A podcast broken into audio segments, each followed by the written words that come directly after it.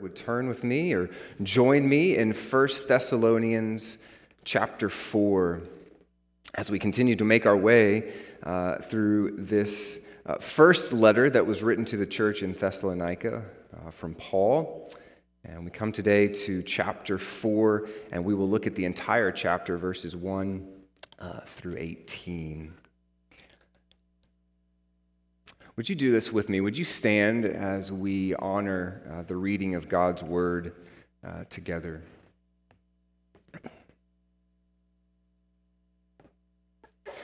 First Thessalonians chapter 4 beginning in verse 1 says, "Finally then brothers, we ask and urge you in the Lord Jesus that as you receive from us how you ought to walk and to please God just as you are doing, that you do so more and more."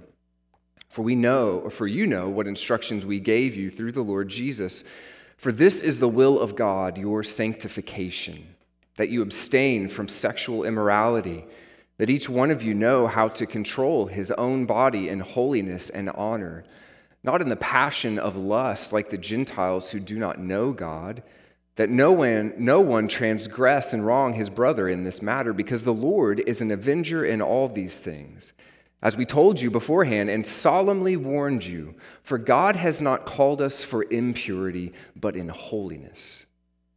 Therefore, whoever disregards this disregards not man, but God who gives his Holy Spirit to you. Now, concerning brotherly love, you have no need for anyone to write to you, for you yourselves have been taught by God to love one another. For that indeed is what you are doing to all the brothers throughout Macedonia. But we urge you, brothers, to do this more and more, and to aspire to live quietly and to mind your own affairs and to walk. Uh, work with your hands as we instructed you, so that you may walk properly before outsiders and be dependent on no one. But we do not want you to be uninformed, brothers, about those who are asleep, that you may not grieve as others do who have no hope. For since we believe that Jesus died and rose again, even so, through Jesus, God will bring with him those who have fallen asleep. For this we declare to you by a word from the Lord, that we who are alive, who are left until the coming of the Lord, will not precede those who have fallen asleep. For the Lord himself will descend from heaven with a cry of command, with the voice of an archangel, and with the sound of the trumpet of God, and the dead in Christ will rise first. Then we who are alive, who are left, will be caught up together with them in the clouds to meet the Lord in the air, and so we will always be with the Lord. Therefore, encourage one another with these words. Would you pray with me? Lord, we ask uh, in these moments that you would lead us and guide us according to what is truth, that we would abide together in your word. Uh, Lord, there are many distractions that surround us, even this very morning.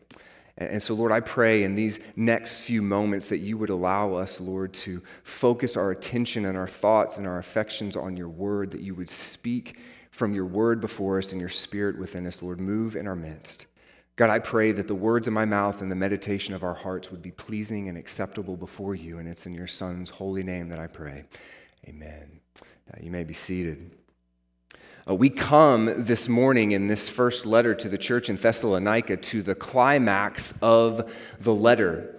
Uh, these first three chapters that we've been walking through over the last several weeks have been leading up to this point. This is the height of the letter. So I want us to just consider for a moment where we have come from in First Thessalonians. Uh, there have been several themes that have run throughout the first three chapters of this book, and I hope you've noticed them. One of them is, is suffering and how uh, the, the gospel came to the church in Thessalonica through suffering, in the midst of suffering, and can, has continued uh, in their life up to the point that Paul writes this letter to them, and they have uh, suffered well. This is most certainly a theme that runs throughout uh, all of 1 Thessalonians. Uh, there are two, th- two particular things, though, that I want us to notice that I hope that you have, you have picked up on as we've looked at these first three, three chapters. Uh, two qualities of the Christian life that have been present throughout this letter so far, and that is love and holiness. These two attributes of the Christian life have, have run side by side, driving the text of these first three chapters. And they come here to verse 4 and uh, chapter 4 and they meet again. Uh, this love, this affection that we've talked about so much in this letter, that not only uh, Paul and Silas and Timothy had for the church, but that the church had for them that had manifested itself in their labor of love and their, their love that was reported to Paul from Timothy. They are thriving in this affection, this love that they have for one another as the church.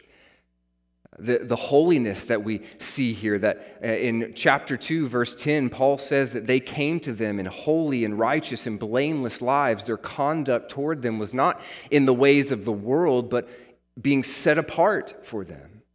And we see in uh, chapter 3, verse 11, as we noticed last week, uh, or chapter thir- uh, 3, verse 13, how he wanted them to continue to grow in this holiness. These two things, love and holiness, have been upheld, though, by a subtle theme that we've heard and touched on a little bit in these first three chapters. But really, uh, love and holiness are on a, a collision course with this final theme, and that is the coming of Christ. We saw this in chapter 1, verse 10, where they're waiting for the Son. We see in chapter 2, verse 19, that Jesus is coming. And then the very last thing that we looked at last week in chapter 3, verse 13, is there at the end of verse 13, at the coming of our Lord Jesus. And so Paul writes to the church in Thessalonica. He sees that they are thriving in their walk and it's manifesting itself in their love and in their holiness. And all through this, he's pointing them to the coming of Christ. And we'll see why that's important here in a moment. And so the question then becomes if they are thriving, if they are succeeding, with a view of Christ's return, how are they to continue to live? And Paul answers that for us right away in very simple terms in verses 1 and 2. He says there to them in verse 1 that uh, he, they have come to them and he's urging them in the Lord as you received. Uh, verse 2, he says, You know what instructions we've given you. And it, it says there in verse 1 how you ought to walk and to please God. So, in other words, we came to you with the gospel, we preached Christ, you were saved, we discipled you, we showed you how to walk and please God in this life. You're doing that really well. He says that as well in verse 1 just as you are doing and then notice the key to the entire chapter, what he says at the end of verse 1. In light of all of that, he says this do so more and more. The Christian life is one of constant growth. We touched on this last week that we never stop growing and becoming more like Jesus this side of heaven. This is what we call sanctification. We've talked about this several times together on Sunday mornings. This idea of the Christian life is becoming more and more like Jesus. And Paul does us a great service by making it really simple and really plain for us there in these three words more and more. If you want to know what the Christian life is like, summed up in three words, it is that more and more, that we are growing more and more into Christ's likeness in this life. No matter how old we are or how long we've been a Christian, how close we are to the end of our days, we will spend all of our days in expectation of Jesus' return, striving to look more and more like our Master. And so, in chapter 4, we see holiness and love presented to us again with a view of Christ's coming. So I want us to consider that as we look at chapter 4. And so, first, he addresses what we've already talked about is their holiness. We see this in verses 3 through 8 that he has a desire for them to grow more and more in their holiness.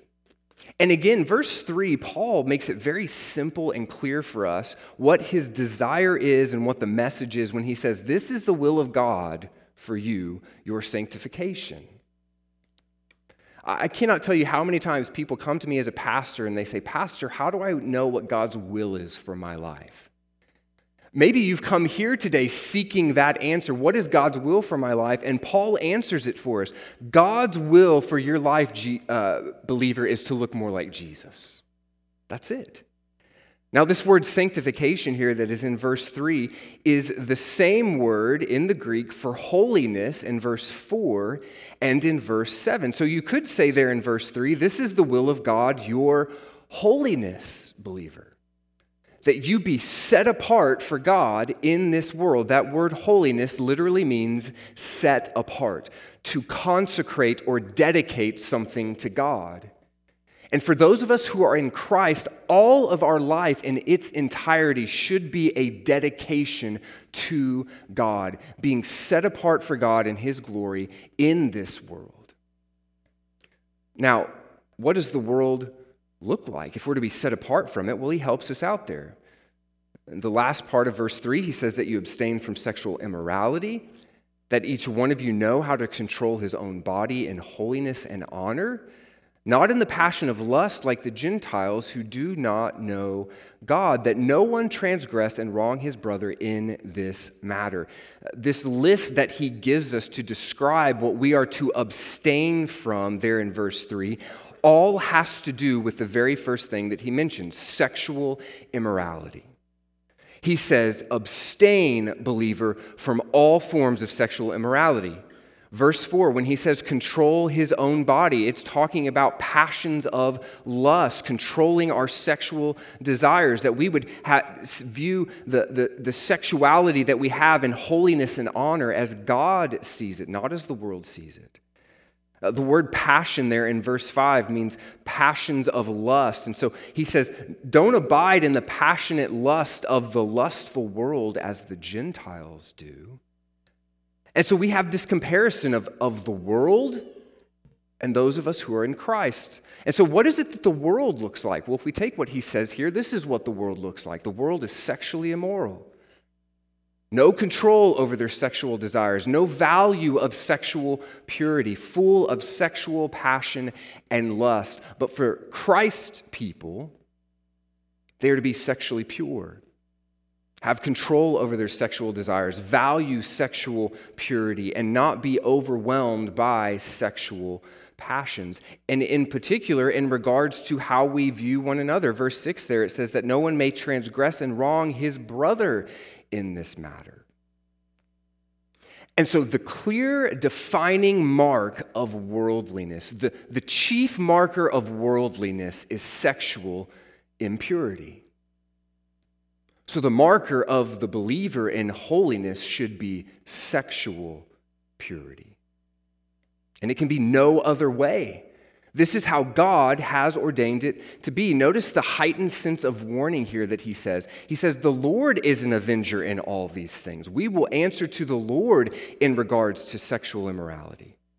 And then he says there at the end, We have already told you about this, Thessalonica. We've solemnly warned you of the magnitude of this. And we sense the magnitude in verse 8 where he says, Therefore, whoever disregards this disregards not man, but God, who gives his Holy Spirit to you. This type of fornication and lust and sexual impurity is against God and has no place among the people of God. And so, to make the point very simple and clear, if we're to sum up verses 3 through 8 in one sentence, it's verse 7. Here it is God has not called us, brothers and sisters, for impurity, He has called us to holiness. The church in Thessalonica was surrounded by sexual immorality. Thessalonica, in its day, was a melting pot of people from all over the world. People from different backgrounds and traditions, races, religions, beliefs, worldviews. And it had its, its grand seaport in the south and the highway in the north that could run to the entire Roman Empire. And people had gathered there. And what rose to the top of this melting pot was sexual immorality. Scholars uh, believe that in the streets of Thessalonica in this day, as travelers gathered there from around the world, that promiscuity was sold in the streets for anyone who wanted to partake freely. It was a dark and sinful and wretched city, and sexual immorality rose to the top. And so, whether it is Sodom and Gomorrah in its day, or Thessalonica in its day, or San Antonio, Texas today, the chief marker of immorality is that of sexual immorality, defiance of God. And we don't have to look, look hard to see it just social media, commercials during a baseball game, billboards on the side of the highway. Our world is saturated by sexual immorality, and yet Paul tells the believer what in verse 3? Abstain from it. Abstain from it. Have nothing to do with these things. He told the church in, in Ephesus and Ephesians in regard to this issue don't even let it be named among you. This is a serious command, a serious, solemn warning for us today as the church. Christian, if you are here today and you find yourself in a season of bondage to sexual immorality in, in all of its forms, whatever it might be, fornication, adultery, pornography, homosexuality, whatever it might be, dear brother, dear sister, repent today. Turn from your sin and look to Christ anew today. Confess your sin. Bring it into the light of the gospel in a heart of contrition. Not because you are caught, because, but because you are broken over the reality of your sin before a holy God. Repent, confess, and then kill it. Cut it off at the source today. Do not wait. Do not linger. Whatever it is, whoever it is, wherever it manifests itself, whenever it manifests itself, cut it off, kill it, and then abstain from it. And I want you to heed the solemn warning of Paul in verse 8. This is, this is scripture. That if we disregard the reality of sexual immorality in our lives, there is potential that we do not even possess the Holy Spirit. Dear friend, test yourself to see if you're in the faith today. If you're here and you are struggling with what Satan and the culture is feeding you in this idea that there is freedom and liberty to be found in identifying your own sexuality, I want to plead with you today to know this that there is no freedom and there is no liberty to be found in bondage to the flesh. That true freedom and liberty and hope and peace and joy and purpose in this life is found in Christ alone. Look to Him today. Look to Christ today. His ways are better. His yoke is easy and his burden is light. And he is the one who set the standard for sexuality in the garden. And friend, it is clear how we are to live in this world. Submit to Christ and Christ alone. He is good, He is better. The lie the world wants to feed you will not sustain you. Turn to Christ. So sanctification is marked by holiness. But sanctification is also marked by this sister friend that we see here in 1 Thessalonians is marked by love. So not only does he want them to grow in holiness, but he wants them to grow in their love. We see this in verses 9 through 12. He says, Turn your attention, Thessalonica, to brotherly love.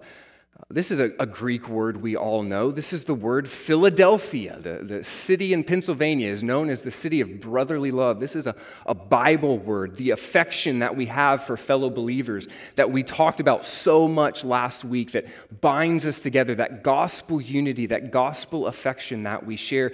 He says, Look to it, Thessalonica, and then notice what he says to them in verse 9 You have no need for anyone to write to you for you yourselves have been taught by God to love one another. For that indeed is what you are doing to all the brothers throughout Macedonia. What an encouragement Paul writes to them on secondhand information from Timothy, and he says, You guys are doing really well in the area of love. That's profound. Of all the churches that Paul wrote to, Thessalonica is the one who has mastered love, if you will. And yet, to drive home the point this morning, what does he say to them in light of this? You're doing really well at this. You have mastered love, Thessalonica. What does he say at the end of verse 10? But we urge you, brothers, to do what? Do this more and more. Again, we never graduate from the gospel. We never stop growing more and more into the image of Christ. And if you didn't already understand it, maybe you can see it here when he says you're, you're thriving in this particular area, do so more and more. What does that look like? Well, luckily for us, Paul helps the church in Thessalonica out with three practical things. There in verse 11, he says, If you want to grow more and more in love, here's what you need to do. He says, Aspire, verse 11, or let it be your goal to do these three things live quietly, mind your own affairs, and work with your hands. What does this mean? Let's look at each of these individually, real quick. First one, uh, he, he says there, um, to live quietly or to live a quiet life. If you turn over to Second Thessalonians chapter 3, we get an insight into an issue that's happening there in the church in Thessalonica that helps us understand what he means here by live a quiet life. Second Thessalonians chapter 3 verse 11 he says for we hear that some among you walk in idleness not busy at work but busybodies the church in Thessalonica has a busybody problem. So look what he says in verse 12. Now, now such persons we command and encourage in the Lord Jesus Christ to do their work what? Quietly and to earn their own living. And so he's saying to them there, very practically, very hands on, kind of in your face, depending on what your, your personality is, don't be a busybody. The second one there, he says, he says, mind your own affairs or take care of your stuff, or as my mama would say growing up, mind your own business. Don't meddle in other people's affairs. It's not loving. The final one he says there is work with your hands or be self sufficient. The church would have translated this very literally, meaning that they were to take care of their own things, to be self sufficient that those in the church who were capable of working should work and not take advantage of the generosity of the church. Now, all three of those things are communicating the same idea. As we strive to love one another as the church, it's very practical, very hands on, and we are seeking to maintain a spirit and bond of peace. And so, if we could sum it up in just one little phrase in modern terms, we could stay, say this stay in your lane. Now, pause. That does not mean that we do not engage our brothers and sisters in Christ to encourage them in the faith, to look to edify one another. That's not what he's saying. And one commentator helps us out by saying this. He said, Paul does not mean that everyone shall mind his own business in such a way as that each one should live apart, having no care for others, but has merely in view to correct an idle levity which makes men noisy bustlers in public who ought to leave a, lead a quiet life in their own houses. And so when he says there, be dependent on no one, he, he's not saying have a disregard for others, to go buy a plot of land out in the middle of the woods and, and never talk to anybody else. Rather, Paul is emphasizing the necessity of personal responsibility when it comes to loving one another. Not only are there implications for inside the church, but there's implications to those outside the church. Verse 12, he says that you may walk properly before outsiders. We represent Christ in this world as his church, as his bride. We are his representatives here. And this goes back to our holiness that we are to be set apart from this world, that we are to be marked by Christ in everything we say and do. And so, this type of selfless work should serve as a marker to set the church apart from outsiders. This is not how the world operates. The world is full of busybodies. The world is full of people who are getting into your business. We should live better than that. Now, to illustrate this, I want us to turn to Luke chapter 10. Turn, turn with me to Luke chapter 10 for just a moment. We see a beautiful illustration of a busybody. to help drive home the application. Luke chapter 10, verse 38, and we see Martha serving tables. Luke chapter 10, verse 38 says, Now as they went on their way, Jesus entered a village, and a woman named Martha welcomed him into her house. And she had a sister called Mary who sat at the Lord's feet and listened to his teaching. But Martha was distracted with much serving. And she went up to him and said, Lord, do you not care that my sister has left me to serve alone? Tell her then to help me. But the Lord answered her, Martha, Martha, you are anxious and troubled about many things, but one thing is necessary. Mary has chosen the good portion, which will not be taken away from her. Poor Martha. Her name is written just one too many times in the scriptures. What a legacy. I'm sure her intentions were well. We are all prone to this. There are some of us who are prone to volunteer for everything only so we can complain about how much we volunteered for. There are some of us who volunteer for nothing only so we can complain about those who have volunteered to do the things we aren't willing to volunteer with. We are all prone to this on some level. Wherever you land on that spectrum, the message is this work for the Lord. Don't work for yourself and your own pride and your own boasting. We are together in this for the sake of the gospel and the name of Christ. We don't have time to play games around here. It's not about us. It's about Christ and his exaltation in this city and to the ends of the earth. Now, with that practical self help right there in our faces, we turn our attention then to the final theme, and that is the coming of Christ. As we look to grow more and more into the image of Christ, we are looking to the certainty of Christ coming. Now, in Thessalonica, there's a misunderstanding of Christ's return. There, there's this, this belief that those who have already died when Christ return will not be resurrected. And so Paul is writing them to uh, correct and encourage them in regards to this. And he says it there we do not want you to be uninformed about these things. Now, this is kind of a side note here. It is, it is possible for us to be uninformed about certain theological issues. They already were aware of the coming of Christ, as we saw in chapter 1, verse 10. They're waiting for the Son. They had a misunderstanding about some important theology in regards to that, as we'll see here in a moment. But when you have a misunderstanding about theology, don't Google search it. Don't get your theology from the Facebooks and the YouTubes. Get your theology from the Bible. We'll talk about this more in a moment, but look what Paul said in verse 15. This we declare to you by a word from the Lord.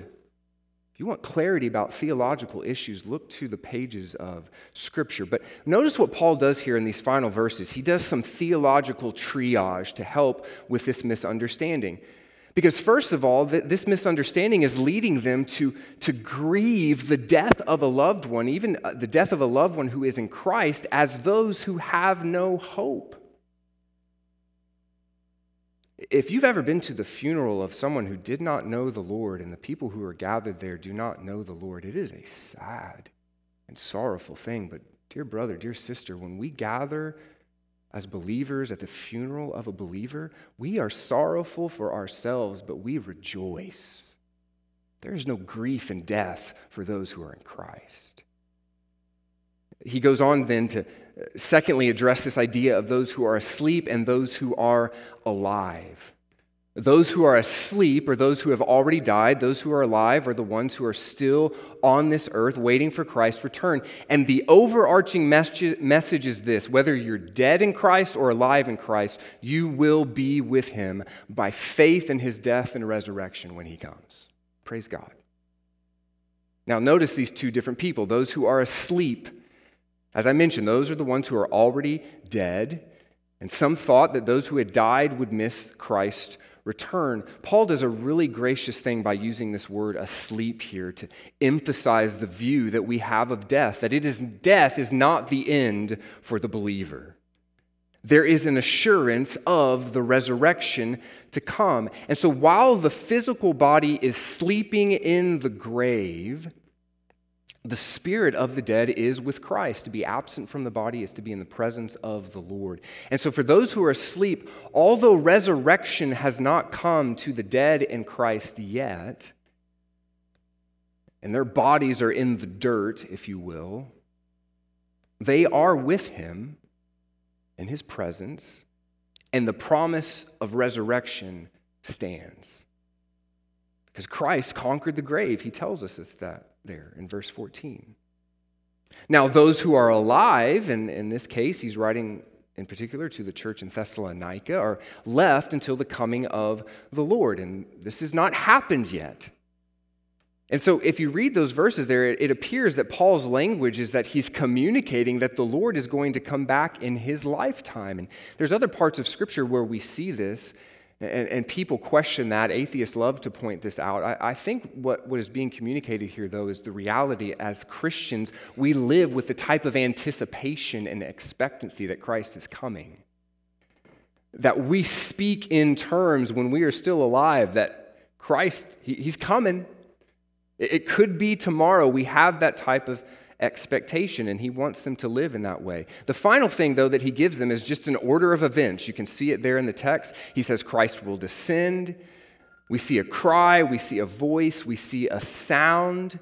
And then he says, First, the dead in Christ will rise. Those who are asleep, those who have gone before us, will rise. And then we who are alive in Christ, or who are left on this earth, will be caught up with them in the clouds, and we will meet Christ in heaven. That word caught up is an important word, especially depending on some of your end times theology. That's the word for rapture. Now, what happens immediately after this, we can disagree on, but let me tell you this, friend this is, this is a certainty. This will happen. Christ will come back for his church. And so that's of chief uh, uh, priority here. That's of utmost importance. What is Paul telling us here? Christ will come, and it is a fact. And if you are in Christ, whether you're dead in a grave or alive and breathing, you will be with him, it says that he will take his people to be with him, and so we will always be with the Lord. We will be with the Lord forever. That is our hope today that we, we celebrate, that we sing about, that we consider. How do we know these things? Well, again, by his death and resurrection, but also because it's a word from the Lord. I, I, draw your attention back to verse 15 where he says, This we declare to you by a word from the Lord. Paul, in his apostolic authority, has brought about this new revelation to the church. He talks about this in 1 Corinthians as a mystery. This is new information, and he is assuring them and us today of these things. But the last and final thing that he wants us to consider here is verse 18. Look at it with me. Therefore, encourage one another with these words Christ is coming for his church. Uh, kids who are here, school's almost over, right? You got a couple weeks left, a few weeks left.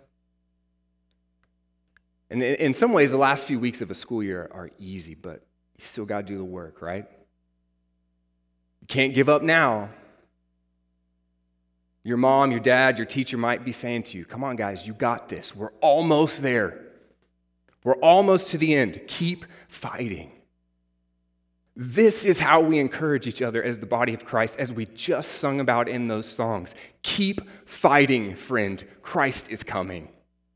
Our hope is not set in this world, our hope is set with Him, and He will return for us. And so we sing about it. Did you see that? We sung about it this morning, and we should. I'm so thankful for a couple of younger uh, uh, songwriters in our day who have recently written songs about this. One of them says, Won't be long before I'm home.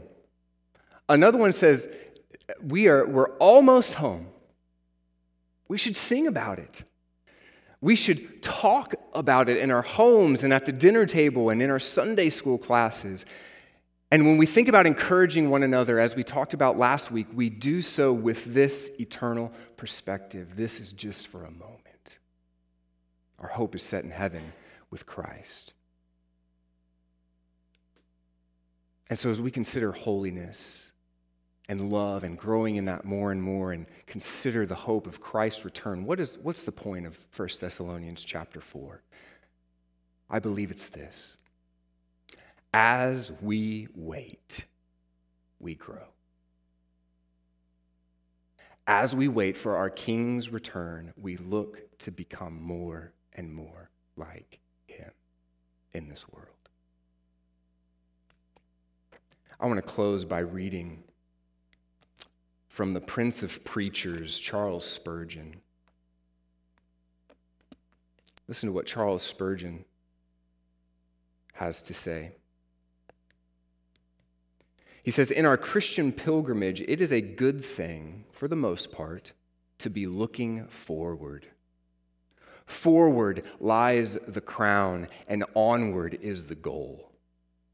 Whether it is for hope, for joy, for consolation, or for object of the eyes of faith, looking into the future, we see sin cast out the body of sin and death destroyed, the soul made perfect and fit to be a partaker of the inheritance of the saints in light. Looking further yet, the believer's enlightened eyes can see death's river pass, the gloomy stream forded, and the hills of light attained on which stands the celestial city he sees himself enter within the pearly gates, hailed as more than conqueror, crowned by the hand of Christ, embraced in the arms of Jesus, glorified with him, and made to sit together with him on his throne, even as he has overcome and is sat down with the Father on his throne. The thought of this future may well relieve the darkness of the past and the gloom of the present. The joys of heaven will surely compensate for the sorrows of earth. Hush, hush, my doubts. Death is but a narrow stream, and you will soon have forded it. Time, how short, eternity, how long. Death, how brief, immortality, how endless. The road is so short, I will soon be he then quotes a hymn by William Bathurst that says this When the world my heart is rending with its heaviest storm of care, my glad thoughts to heaven ascending find a refuge from despair. Faith's bright vision shall sustain me till life's pilgrimage is past. Fears may vex and troubles pain me. I shall reach my home at last. Set your hope in heaven today, friend. Walk in holiness, walk in the love of your master. Let's